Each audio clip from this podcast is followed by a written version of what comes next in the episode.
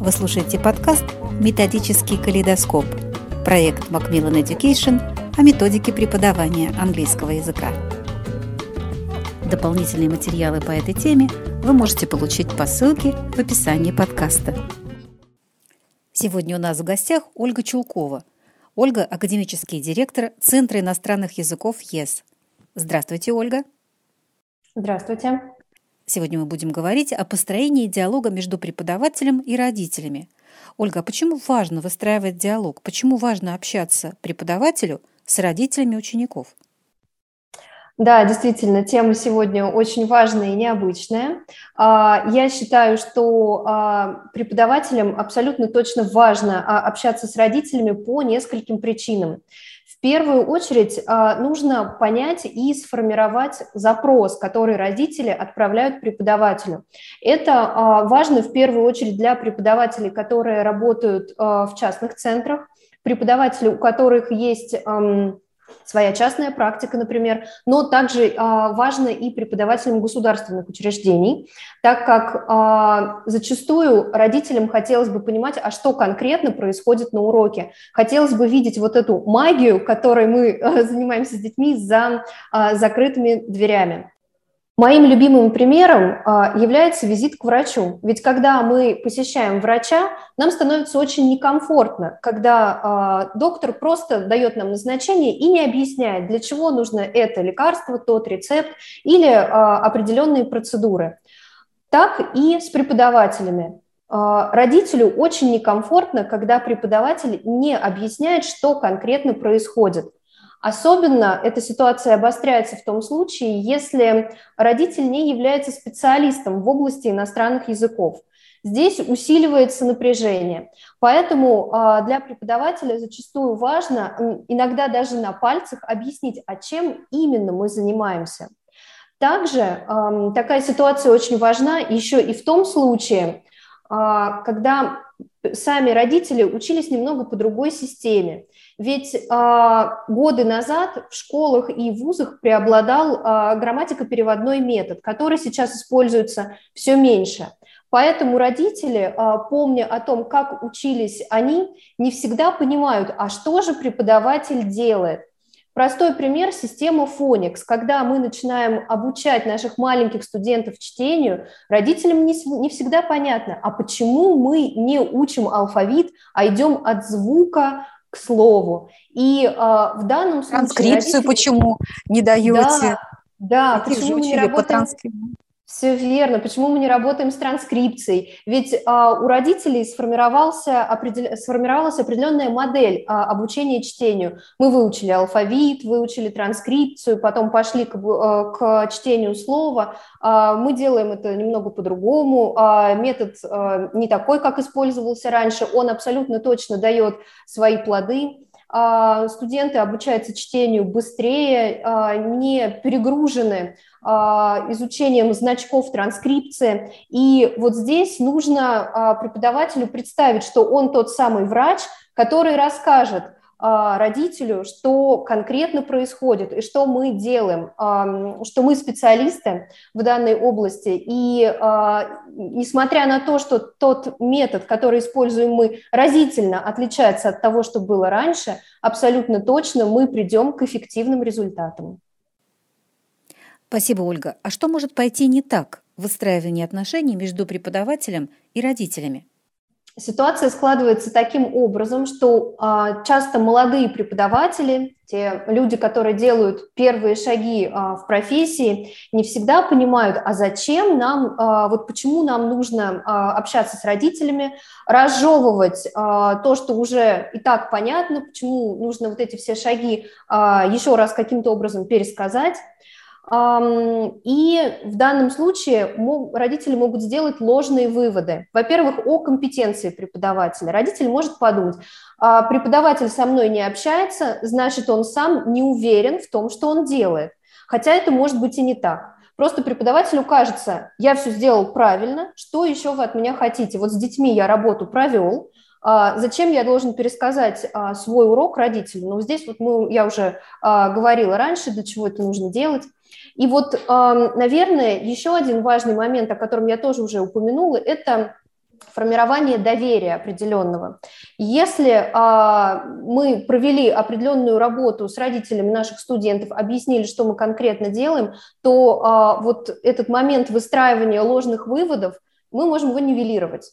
И таким образом а, не просто успокоить родителей, а сделать родителей нашими союзниками. Вот в таком непростом а, деле, как обучение детей разных возрастов. Я сейчас говорю как о дошкольниках, так и о подростках. Вот о таком большом периоде жизни, скажем так, от 3 до 18 лет.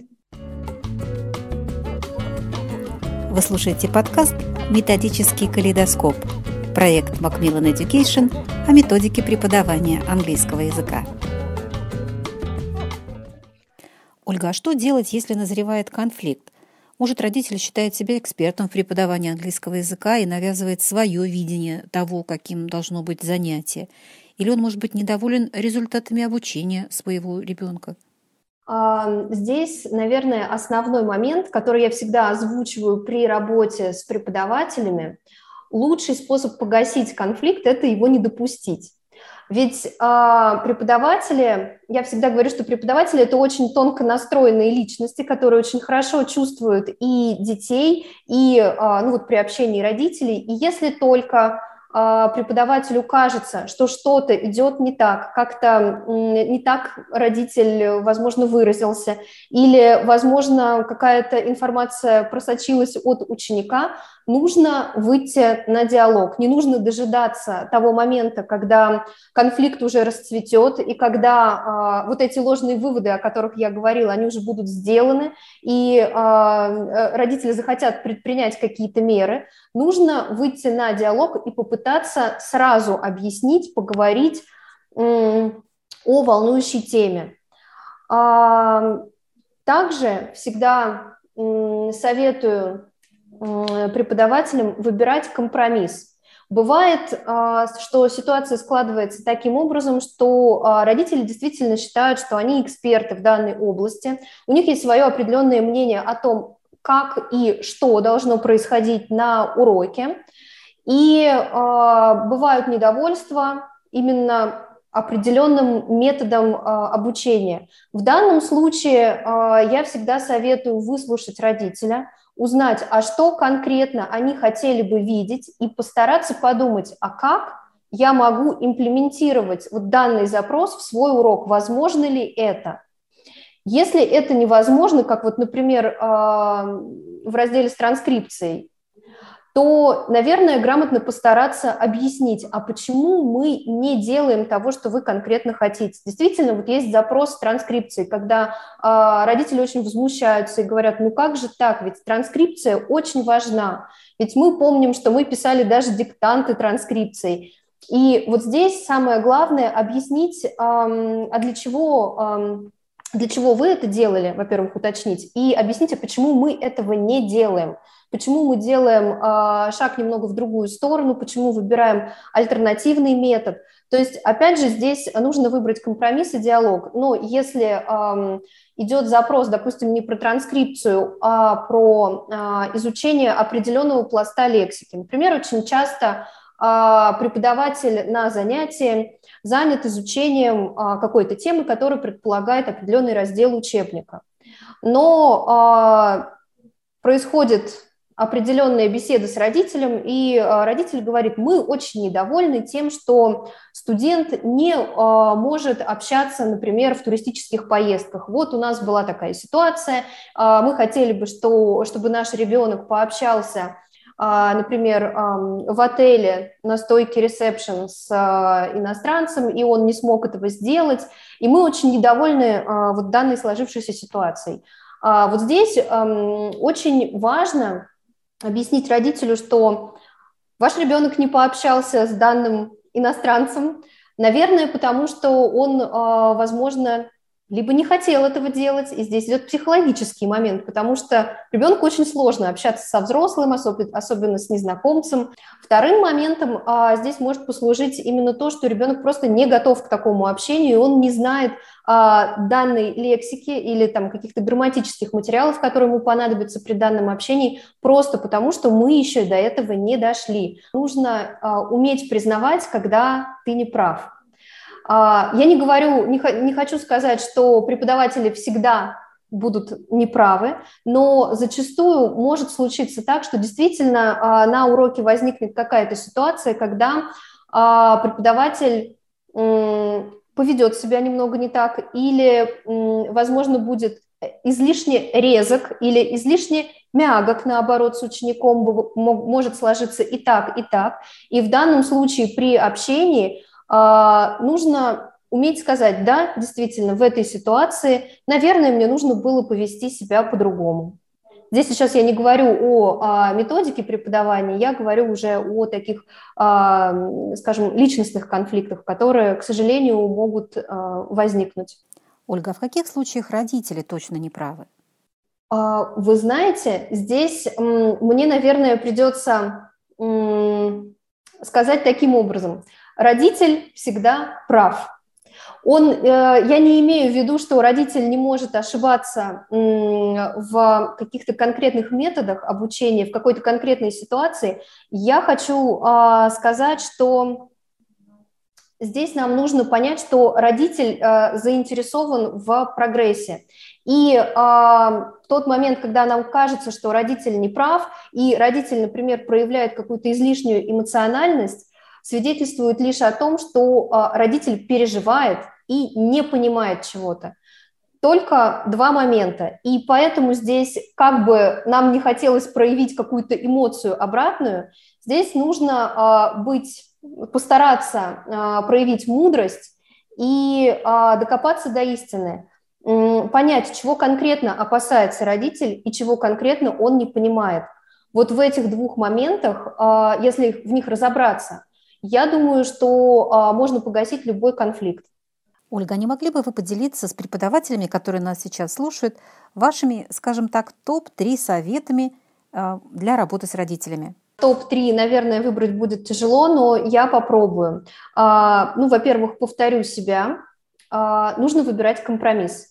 Как бы нам не хотелось доказывать а, свою правоту родителям, я считаю, что а, компромисс всегда лучше, и всегда можно сделать шажок навстречу и а, постараться использовать на уроке то, что родитель хочет увидеть, а, чем держать оборону и доказывать правоту и говорить, что вот только мой стиль преподавания самый лучший, и если он вас не устраивает, то, пожалуйста, тогда обратитесь к другому педагогу. Я считаю, что таких ситуаций лучше избегать, не допускать и стараться э, максимально сглаживать углы.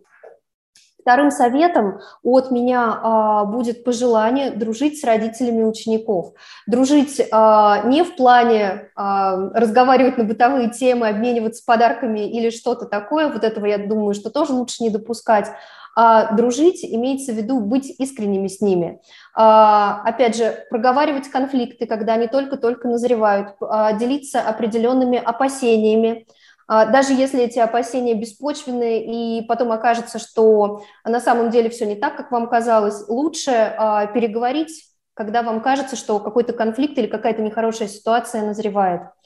А, и, скажем так, взять родителей в союзники, потому что они могут помочь, они лучше знают своих детей, и а, зачастую мы смотрим на ребенка а, через призму своих профессиональных знаний, но на самом деле родитель лучше знает подход и может подсказать, какую тему лучше затронуть или каким образом лучше поговорить со студентом, чтобы быстрее найти к нему вот тот самый золотой ключик, который мы стараемся найти к каждому студенту.